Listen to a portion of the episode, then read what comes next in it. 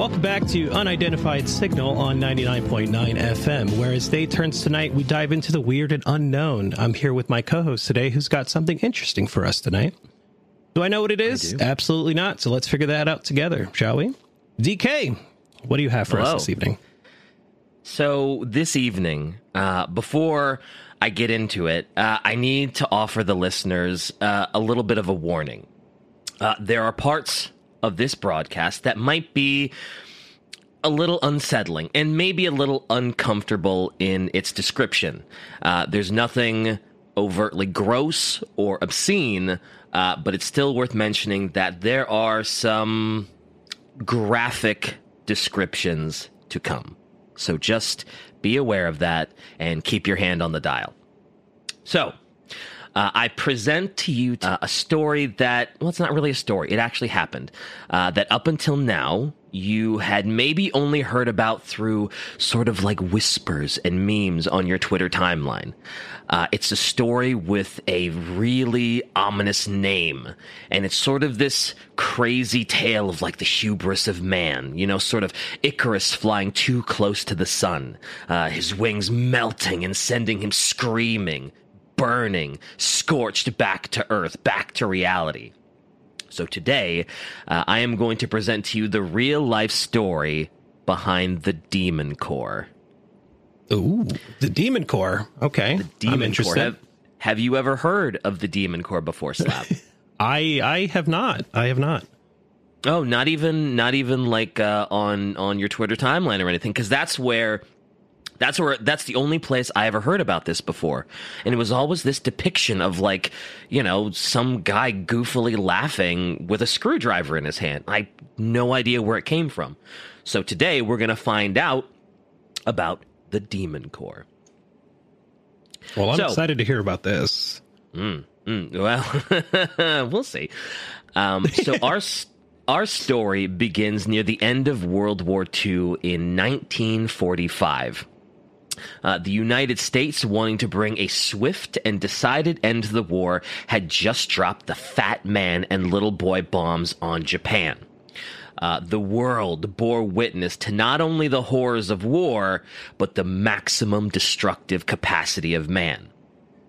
But what many people may not know, and I actually didn't know, uh, was that there was a third destructive plutonium core lying in wait if the Japanese hadn't surrendered.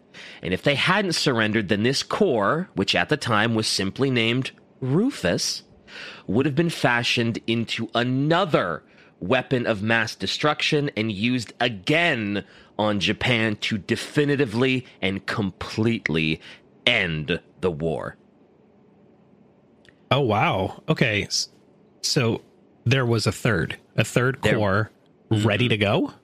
Yeah, it was ready. If Japan Oh, didn't wow. surrender, they had Rufus ready and waiting to turn into another bomb that they would drop a third time on Japan and be like, look, that's it. You're done.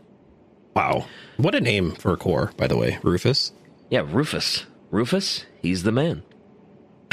Deadly, apparently. But, Yeah. uh, oh, okay. Okay. So go But, on. as we all know, Japan did surrender. And there was no longer any need for Rufus and a third nuclear weapon. But when it oh. hmm But when it comes to radioactive spheres of plutonium, you can't just toss those in the bin and ship them off to a landfill, right? The core was instead kept at the Los Alamos laboratory using uh, plutonium and other nuclear substances. It, it was still a fairly new concept, so they want to run further tests on these things to gain a better understanding of volatile radioactive forces. Uh, and the tests that we're going to discuss uh, were used to see just how close you could bring a plutonium core to criticality.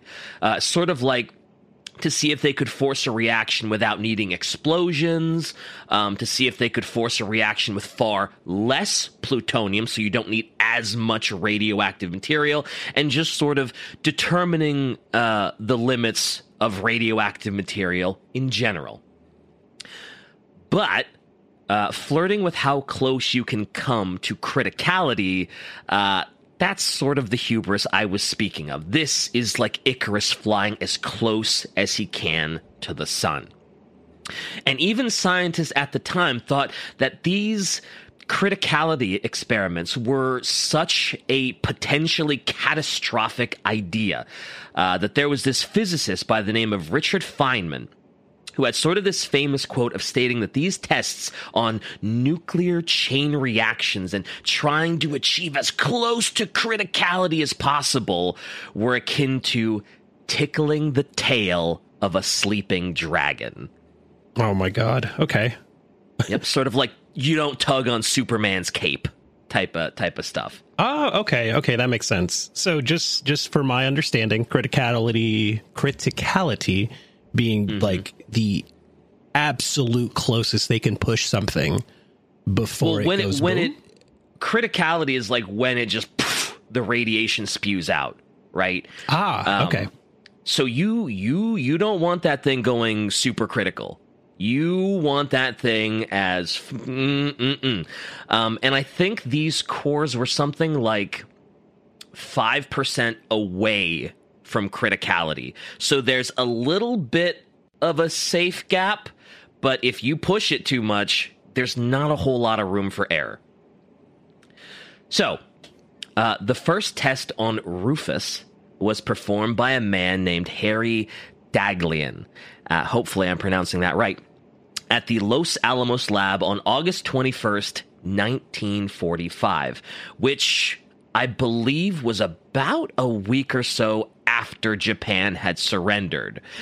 And what Daglin, Daghlian was doing was he took Rufus and he starts surrounding Rufus with like these silver looking tungsten carbide bricks. And these bricks act as a neutron reflector. So they're bouncing neutrons back and forth, and they're bringing the plutonium core closer and closer to criticality. The more bricks you add, the more neutrons are reflected, and the closer and closer it comes to criticality. So, Harry is diligently working on this for the better part of the day, placing these bricks around the core. Uh, it almost looks like this sort of reflective fortress that he's building around Rufus. And the core is getting closer and closer and closer, but Harry keeps it at bay. And as it happens with humans, Harry needs to take a break. You know, he's been working all day tirelessly on on trying to bring Rufus as close as he can to criticality. Uh, so he takes a break, goes out, grabs some dinner, and after he finishes his meal, Harry decides, you know what? I want to go back to the lab. I want to continue working with this core. I'm not done with this core. But when he resumed his work that night, he was all alone. He went back in alone, which was absolutely a huge violation of safety protocols at the time. You're never supposed to work on this stuff alone. The only other person that was there that night was a security guard named Private Robert J. Hemmerly, who was at his desk about 10 feet away from where Daghlian was performing his experiments. Jesus. Uh, so yeah, so he's in there alone again, and he he starts to do the same neutron reflector experiment. He's stacking these tungsten carbide bricks, these silver looking bricks all around the core, building and building. And Harry is inching closer and closer to criticality, brick by brick, closer, closer, until he's about to place one last brick and his measuring tools start going off. And they're like, hey, if you put this last brick down where you're about to put it, this core is going to go critical. This core will go super critical, and you're going to have just not a good time. So Harry's like, all right. Well, I've I've brought this thing about as close as I can, and he slowly starts to retract his hand, take that last brick away, and then his hand slips. The oh, no. tungsten carbide brick slips out of his hand. Not only does it slip out of his hand, it slips out of his hand and it drops right on top of Rufus. On top? Yep. Ooh. right on top of Rufus. The core immediately goes super critical and lets out this brilliant blue flashing light before Harry quickly uses his right hand to throw the brick off the assembly. But it was too late. There was no possibility of Harry reacting fast enough to save himself from the dose of radiation that he had just been bathed in. And as quickly as he acted, uh, from all the reports I've seen, all the articles I've seen, it was said that the dose of gamma rays, neutrons, and radiation, the ones that he absorbed, it was actually greater than what a lot of people on Nagasaki had endured when the bomb was dropped on them. Whoa, whoa, whoa, whoa, whoa, whoa, whoa, whoa. That wait, that's that's huge. That's a, so this core was ton. effectively more potentially more dangerous than or could have been more dangerous than what was dropped. I don't know if it was more dangerous or if it was the fact that he was literally at the epicenter oh, but, a super yeah, criticality. Yeah, he was right there. He was like staring right at it. So I don't know if it was necessarily more dangerous or the fact that he was just right there when a plutonium core went super critical. So for the next 26 days, Harry Daghlian would endure the painful effects of acute radiation poisoning. Uh, the skin on the hand he used to remove the brick began to just basically melt away as it swelled, and his organs slowly started to fail on him. And what acute radiation poisoning does is it basically just you crumble from the inside out. Um, uh, the skin on his abdomen essentially began to peel away, and it's just not a fun time. Um, oh wow! That and mm, it's it's it's not it's not fun. Um, his family was flown out to be by his side, and his friend and boss, uh, Louis Slotin, remember that name, please, uh, was constantly by his side and trying to sort of ease his friend and colleague through this absolutely horrible, awful, painful time. And finally, Harry would slip into a coma and pass away on September 15th. Uh, he was only 24 years old. And before Harry died, he did actually arrange to have his body donated uh, to science uh, so that they could better understand and study the uh, causes and effects of radiation sickness. And from what I've read, it seems like the security guard, uh, Private Robert J. Hemmerly, did not receive a lethal dose of radiation the way Harry did, uh, but he did pass away about 30 or so years later uh, from acute myelogenous, I hope I'm saying that right, uh, leukemia, which was more than likely brought on from the radiation he was exposed to that night. So 10, 10 15 some odd feet away, he still felt it. He still felt it. Not as badly, wasn't lethal, and it wouldn't really affect him until like 30 years later, but that radiation probably would lead to him getting leukemia and passing away. Yeah. Wow. Wow. Radiation is no joke. Um, but back then, they didn't really know. They they didn't really know all the effects of radiation. They weren't, you know, um, they were doing hands-on criticality experiments. So, uh, safety protocols would be reviewed after the incident with Harry Daghlian, and there would be some minor changes made. But from what I could find, it sounded like the changes only somewhat stiffened procedures that were already in place. Um, like according to Wikipedia, some of the changes included needing at least two people present, which was already a rule that Daghlian chose to break that night. Um, yeah, no kidding. They, yeah, uh, they required more instruments with audible alerts, which that was kind of already in place too, because that's why Daghlian was taking the brick away and didn't place it because his instruments were like, "Hey, you put that down," and poof, you know. Um, there were some other changes, like you had to have contingency plans for potential mishaps and failures during the experiment, but I'm not sure you can contingency plan for a slip of the hand that drops right on top of a plutonium core. And that ends up being the one thing that a lot of people can't account for in this world, isn't it? Human error. Yep. The hum the human element is the one that you just can't contingency plan for. But even with the reviewed and changed guidelines and rules for experimenting and all of that, Rufus would strike again. Harry Daghlian's boss, Louis Slotin, the one I told you about, uh, was known for being somewhat of a showman and somewhat of a daredevil. Uh, he fancied working in blue jeans and cowboy boots. Oh, uh, okay. Yeah, so he he he was known for his bravado. He he liked he liked to show off a little bit.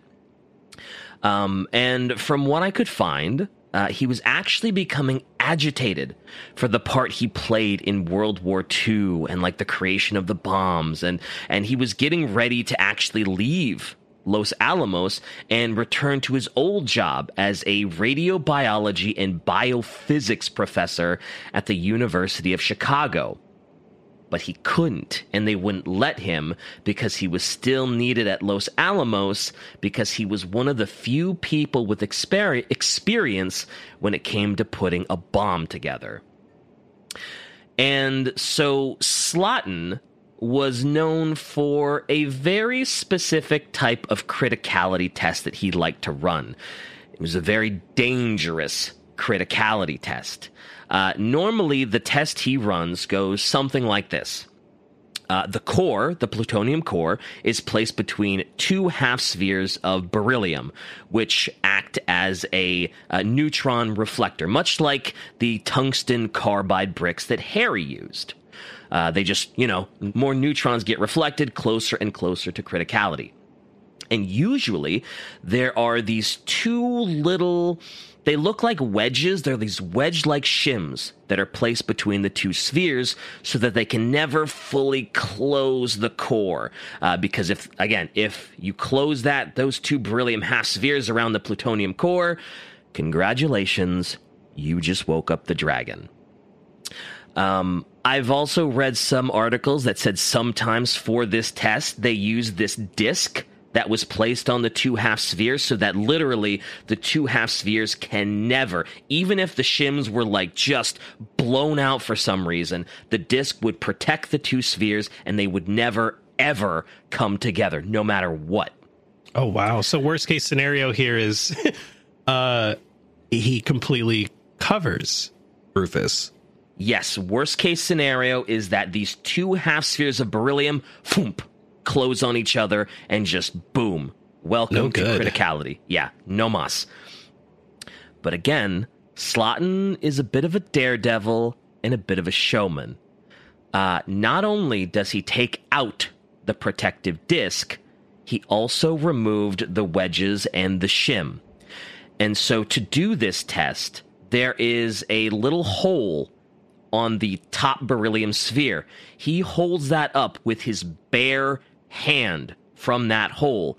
And instead of using those shims and those wedges, he uses a flat head screwdriver to put between the two spheres, and he would just use his hand to slowly sort of jimmy them closer and closer together for the most accurate measurements he could possibly get. This and, man didn't learn anything from. No, he really didn't. This is this is like Icarus to the infinity. This is really flying way too close to the sun. And as crazy and as dangerous as that sounds, Slotin had successfully performed this method of criticality testing over a dozen times. Wow. Okay. Successfully a over a dozen times. He had done this to like a whole room of onlookers. And uh, Enrico Fermi, Fermi, I'm oh man, I'm probably butchering that. Uh, was a well-known physicist who also uh, worked at Los Alamos, uh, and he was reported to have said that if Slotin continued to perform the criticality test in this dangerous manner, he was sure he would be dead within a year. On May 21st, 1946, Slotin was performing this risky experiment on Rufus in front of seven other people. Everything was going just as planned, the same way it went all those dozen other times. Until the screwdriver slightly slips from Slotin's hand and both half spheres completely close around Rufus. A Oh brilliant blue flash of light just emits out of this thing, and it was clearly visible, even in uh, a well lit room in the middle of the day. This flash is just blinding. And Slotin apparently acted really quickly and flipped the top sphere of, of beryllium off the core. And supposedly, that thing only closed for maybe a tenth of a second. He was that quick. It wasn't even closed for a full second. But in that short amount of time that those two spheres closed around Rufus, Slotin was dosed with over a thousand rads of radiation, well over the lethal dose. And it was said that the first thing Slotin said after the accident was simply, Well, that does it. Having been tending Harry Harry Daghlian's bedside, he knew all too well what was going to happen next, and he knew exactly how gruesomely and inevitably he was going to die. and it. Go ahead. Go ahead. Get it out. I, am just listen. I'm flabbergasted. One, 2 Mm-hmm. My intrigue is piqued beyond Mm-hmm. measure, and it's it, it, to be an eccentric. The confidence you got to have to do something like that with a screwdriver. Mm-hmm. Oh my god! And and seven seven people. seven people were in that room and those people that were in the room um, they tried to mark where they were standing at the time um, because Slotin wanted to try and do the calculations to see how much radiation everyone had been exposed to, and more specifically, how many years Slotin had just taken off of everyone's life with his bravado.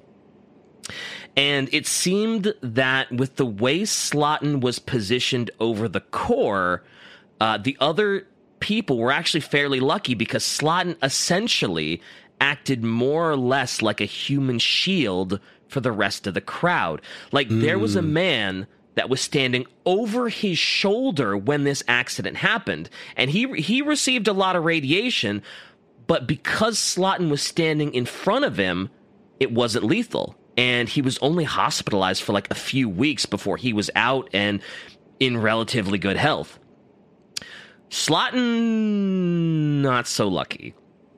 Uh, he was already vomiting and feel nauseous when they initially took him to the hospital. Uh, and apparently, when he arrived, he told one of his colleagues that was in the room, he specifically said, I'm sorry I got you into this. I have a less than 50% chance of living. I hope you have better than that.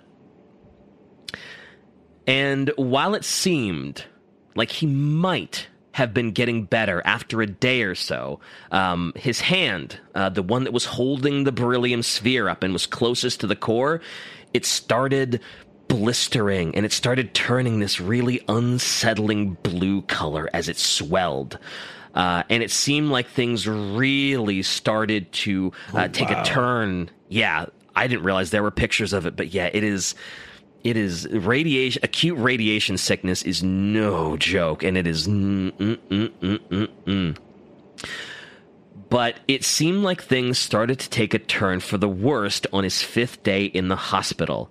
Uh, the medical reports specifically noted that this was the point when his health uh, started to just rapidly uh, deteriorate.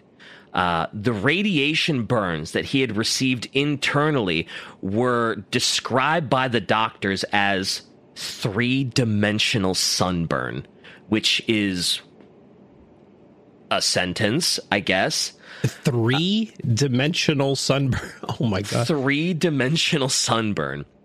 Uh, and yeah, Harry Daghlian got like 200 uh, rads, um, and Slotin got a thousand in like less than a second. A thousand rads in less than a second is absolutely insane. Yeah, considering considering if if I heard you right, he he popped the lid. Yeah, in a fraction of a second. In a fraction of a, a second, a thousand in that time frame, unbelievable. Yep, uh, I believe the reaction is called uh, prompt criticality, uh, which is almost like this just instant thing. You can't react to it. Um, so, and and that's essentially what happens in nuclear weapons. They want that just instant like reaction, that just foomp, immediate destruction. Uh, and Slotin would suffer much the same way Harry Daghlian did until he finally slipped into a coma and passed away. And that would only be nine days after the accident. It only wow. took nine days. Three, gee, because because Harry Harry was Harry just over Harry, three weeks, going on yeah, four. Harry was alive for I believe 24, 25 days. Slotin got nine. He got a little over a week after the accident happened. And after Slotin's death, the second from a hands on criticality accident, within less than a year, protocols finally were reviewed and underwent like serious changes. Um, it was no longer acceptable to perform hands on criticality tests. If you were going to perform a criticality test, you would have to do it with a remote controlled device while any operators or viewers or researchers or whatever were a safe distance away with no threat to radiation if there was any sort of criticality accident. Uh, Slotin and Daghlian's fate would not be repeated. As for Rufus, the plutonium core was melted down and returned to the United States stockpile, uh, where it could be reformed into another nuclear core if ever necessary. And it wasn't until the aftermath when people started looking at all of the eerie little coincidences that led to the demise of Harry Daghlian and Louis Slotin, uh, like both events happened on the same day, Tuesday the 21st. Uh, Harry Daghlian and Louis Slotin died in the same hospital, in the same room, attended by the same nurse. And so, with all of these eerie coincidences, nobody referred to this as uh, accidents with Rufus. Nobody called it Rufus anymore. After all of this, that core was now only referred to as the Demon Core. Wow, bravo. That's that's wild. That's wild. So, what about the um what about the other the other 5 people in that room? Uh, they would eventually pass away from radiation related stuff, but it was way, way, way down the line. Again, it was kind of like uh, the security guard, where it was like, yeah, 30 years later, uh, he would, uh, you know, develop uh, leukemia and pass away because of the radiation. But yeah, it, they all eventually did pass away from like radiation related stuff. So eventually it did catch up with them, but at least they had a chance to live a somewhat fulfilled life. Um, wow. But okay. obviously, Daghlian and Slotin were not so fortunate since they were like right at the epicenter of super criticality. That's yeah, that's that's crazy though. So it, that's that's still ten people yep. in some form or fashion involved with this demon core, as it were. Mm-hmm. Mm-hmm. And the radiation from these demon core events would eventually catch up with them. And it should be noted that Rufus, or the demon core, took all these lives, right? It was never detonated.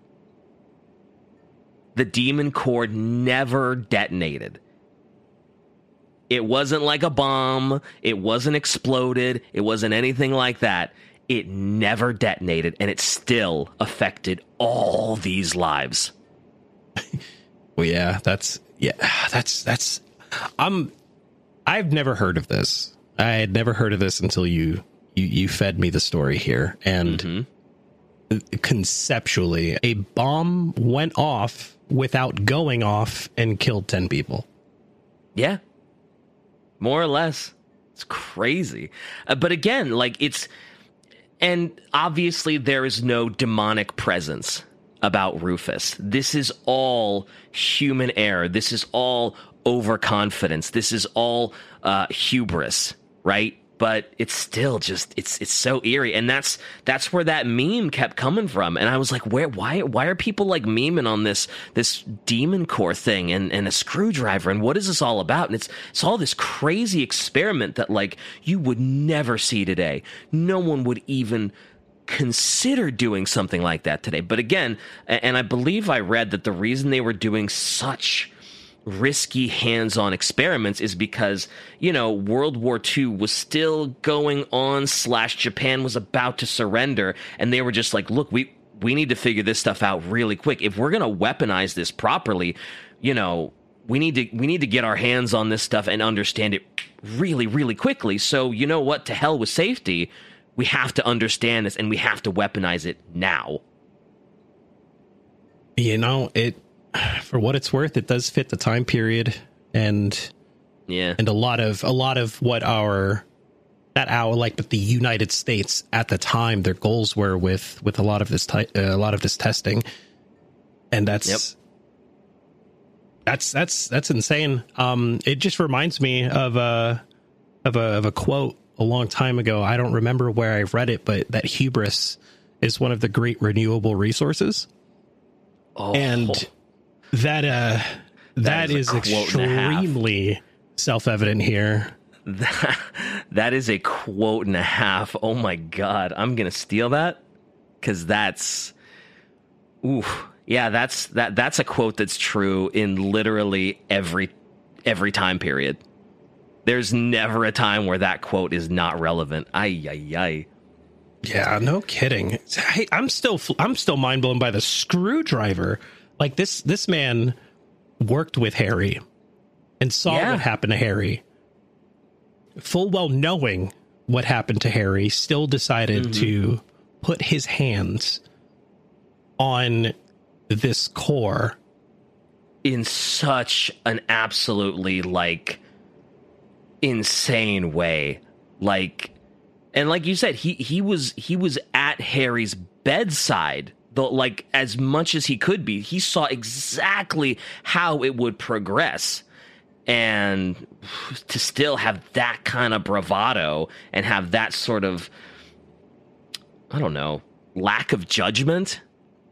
Yeah. Because e- even here... even people at the time were like, "Hey, dude, you're gonna get yourself killed doing that. Like, that's crazy." Even at the time, people were like, "Dude, that's not. You are gonna wake that dragon right up." Yeah, I mean, I look at it this way because it begs the question. I have to ask the question: Do you think that Slotin was aware of his own mortality, looking at Harry in the hospital bed, thinking to himself, "This will happen to me," or do you think maybe, just maybe, he was enough of an eccentric where his hubris knew no bounds? That it wasn't going to happen to him. Like it's it's a weird twist of fate. Like do you think he knew this is how I, he was going to end up? Honestly, I don't think he thought he was going to end up that way. I I think he had such bravado that he was just like, "Oh no, like I'm I'm fine. Like I'll never make a slip up." I'll I'll just keep doing these criticality experiments and I think when the accident happened he was actually training a replacement to take his place in in the Los Alamos lab so he could go back to uh, the University of Chicago. And I don't think he he had any inkling that that would ever happen to him. I think he thought he was maybe not above it, but he was like, "Yeah, I'm I'm never going to make a mistake like that. I'm I'm, you know, I'm a I'm a radiation cowboy essentially. You know, I'm a am a Yeah. I think That he had that sort of bravado and swagger about him that he probably didn't think it was going to happen. You know what? Probably not. And the more I think about it, this is the definition of delusions of grandeur. To see something like that and Mm. think so firmly, this will not happen to me, is yeah. incredible. That Yeah, is incredible. Delusion of the highest degree. Yeah. Because I, I don't know. I feel like if I saw my friend and colleague go through what Harry did, I'd be like, like I would, I would have like this, just like, I don't want to say a burning bush moment, but it would just be this moment of like self reflection where it's like, whoa, the stuff we're working with is. I mean, granted, World War II had just happened. They knew full well what they were working with. But at the same time, it's like, okay, wow, this is like right at home. This is my best friend. This is my colleague. Um, I I would definitely have taken a step back and be like, you know what, maybe maybe maybe more safety measures should be taken so that this never happens again. And yeah, it's just it's crazy. Of course, hindsight is twenty twenty, you know. But No kidding. Hindsight is indeed twenty twenty. That's wild. That's still wild. So the core was melted down. Hmm and To return potentially- to the U.S. stockpile. Okay, okay. For the purpose, if they ever wanted to make another one, they could. Yes, yes, yes, yes, yes. If ever they needed another nuclear weapon. Because I guess after this is. uh, are they going into. Co- when was the Cold War? I don't actually know. My history's not super great. I want Um, to say the 50s, or 50s? maybe the late Eh, 40s is when it started. Because it was So shortly heading- after World War II. Yeah, they're they're kind of heading into that territory, so they probably want to make sure they have that stockpile just in case something absolutely crazy happens. Time period. So Yeah. I mean, there was a Cold War arms race, and um, I mean, you can't you can't rightfully believe that no one outside of the U.S. and Canada was paying attention to something like this. yeah, definitely. But that's that's the Demon Core. That is the the the, the story of how the Demon Core took all those lives and was never detonated. That's that's really cool. Thank you, thank you for enlightening me on that one. I had never heard of it uh, myself. I think I saw a singular trend on social media, but I didn't think anything of it at the time. Mhm. And I, I, I sort of wish I did, but at the same time, I'm glad I didn't because I I the whole time you were talking and telling me about this, I've got my hands on my face, my mouth is agape. I'm trying to figure out like does no one learn anything from previous iterations of testing? Like Yep. Harry used bricks. You know what I mean? Like the man was playing Legos with a nuclear bomb, and and and and then you have Slotin over here trying to put it in an eggshell. And in my mind, I'm thinking to myself, if you cover this thing, and I'm I'm so glad I was right. Hubris. Here we go.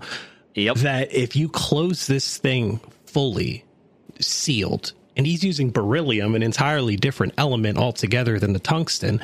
Mm-hmm. It's it, it's gonna glow, and sure Oh, enough, yeah. there it is. Yep. It it it flashed the room. Well lit room, still just pff, brilliant blue flashes. Wild. And I'm still reeling at the whole 3D sunburn thing. The man put the sun inside his chest. Yeah, he put the he, yeah he basically did.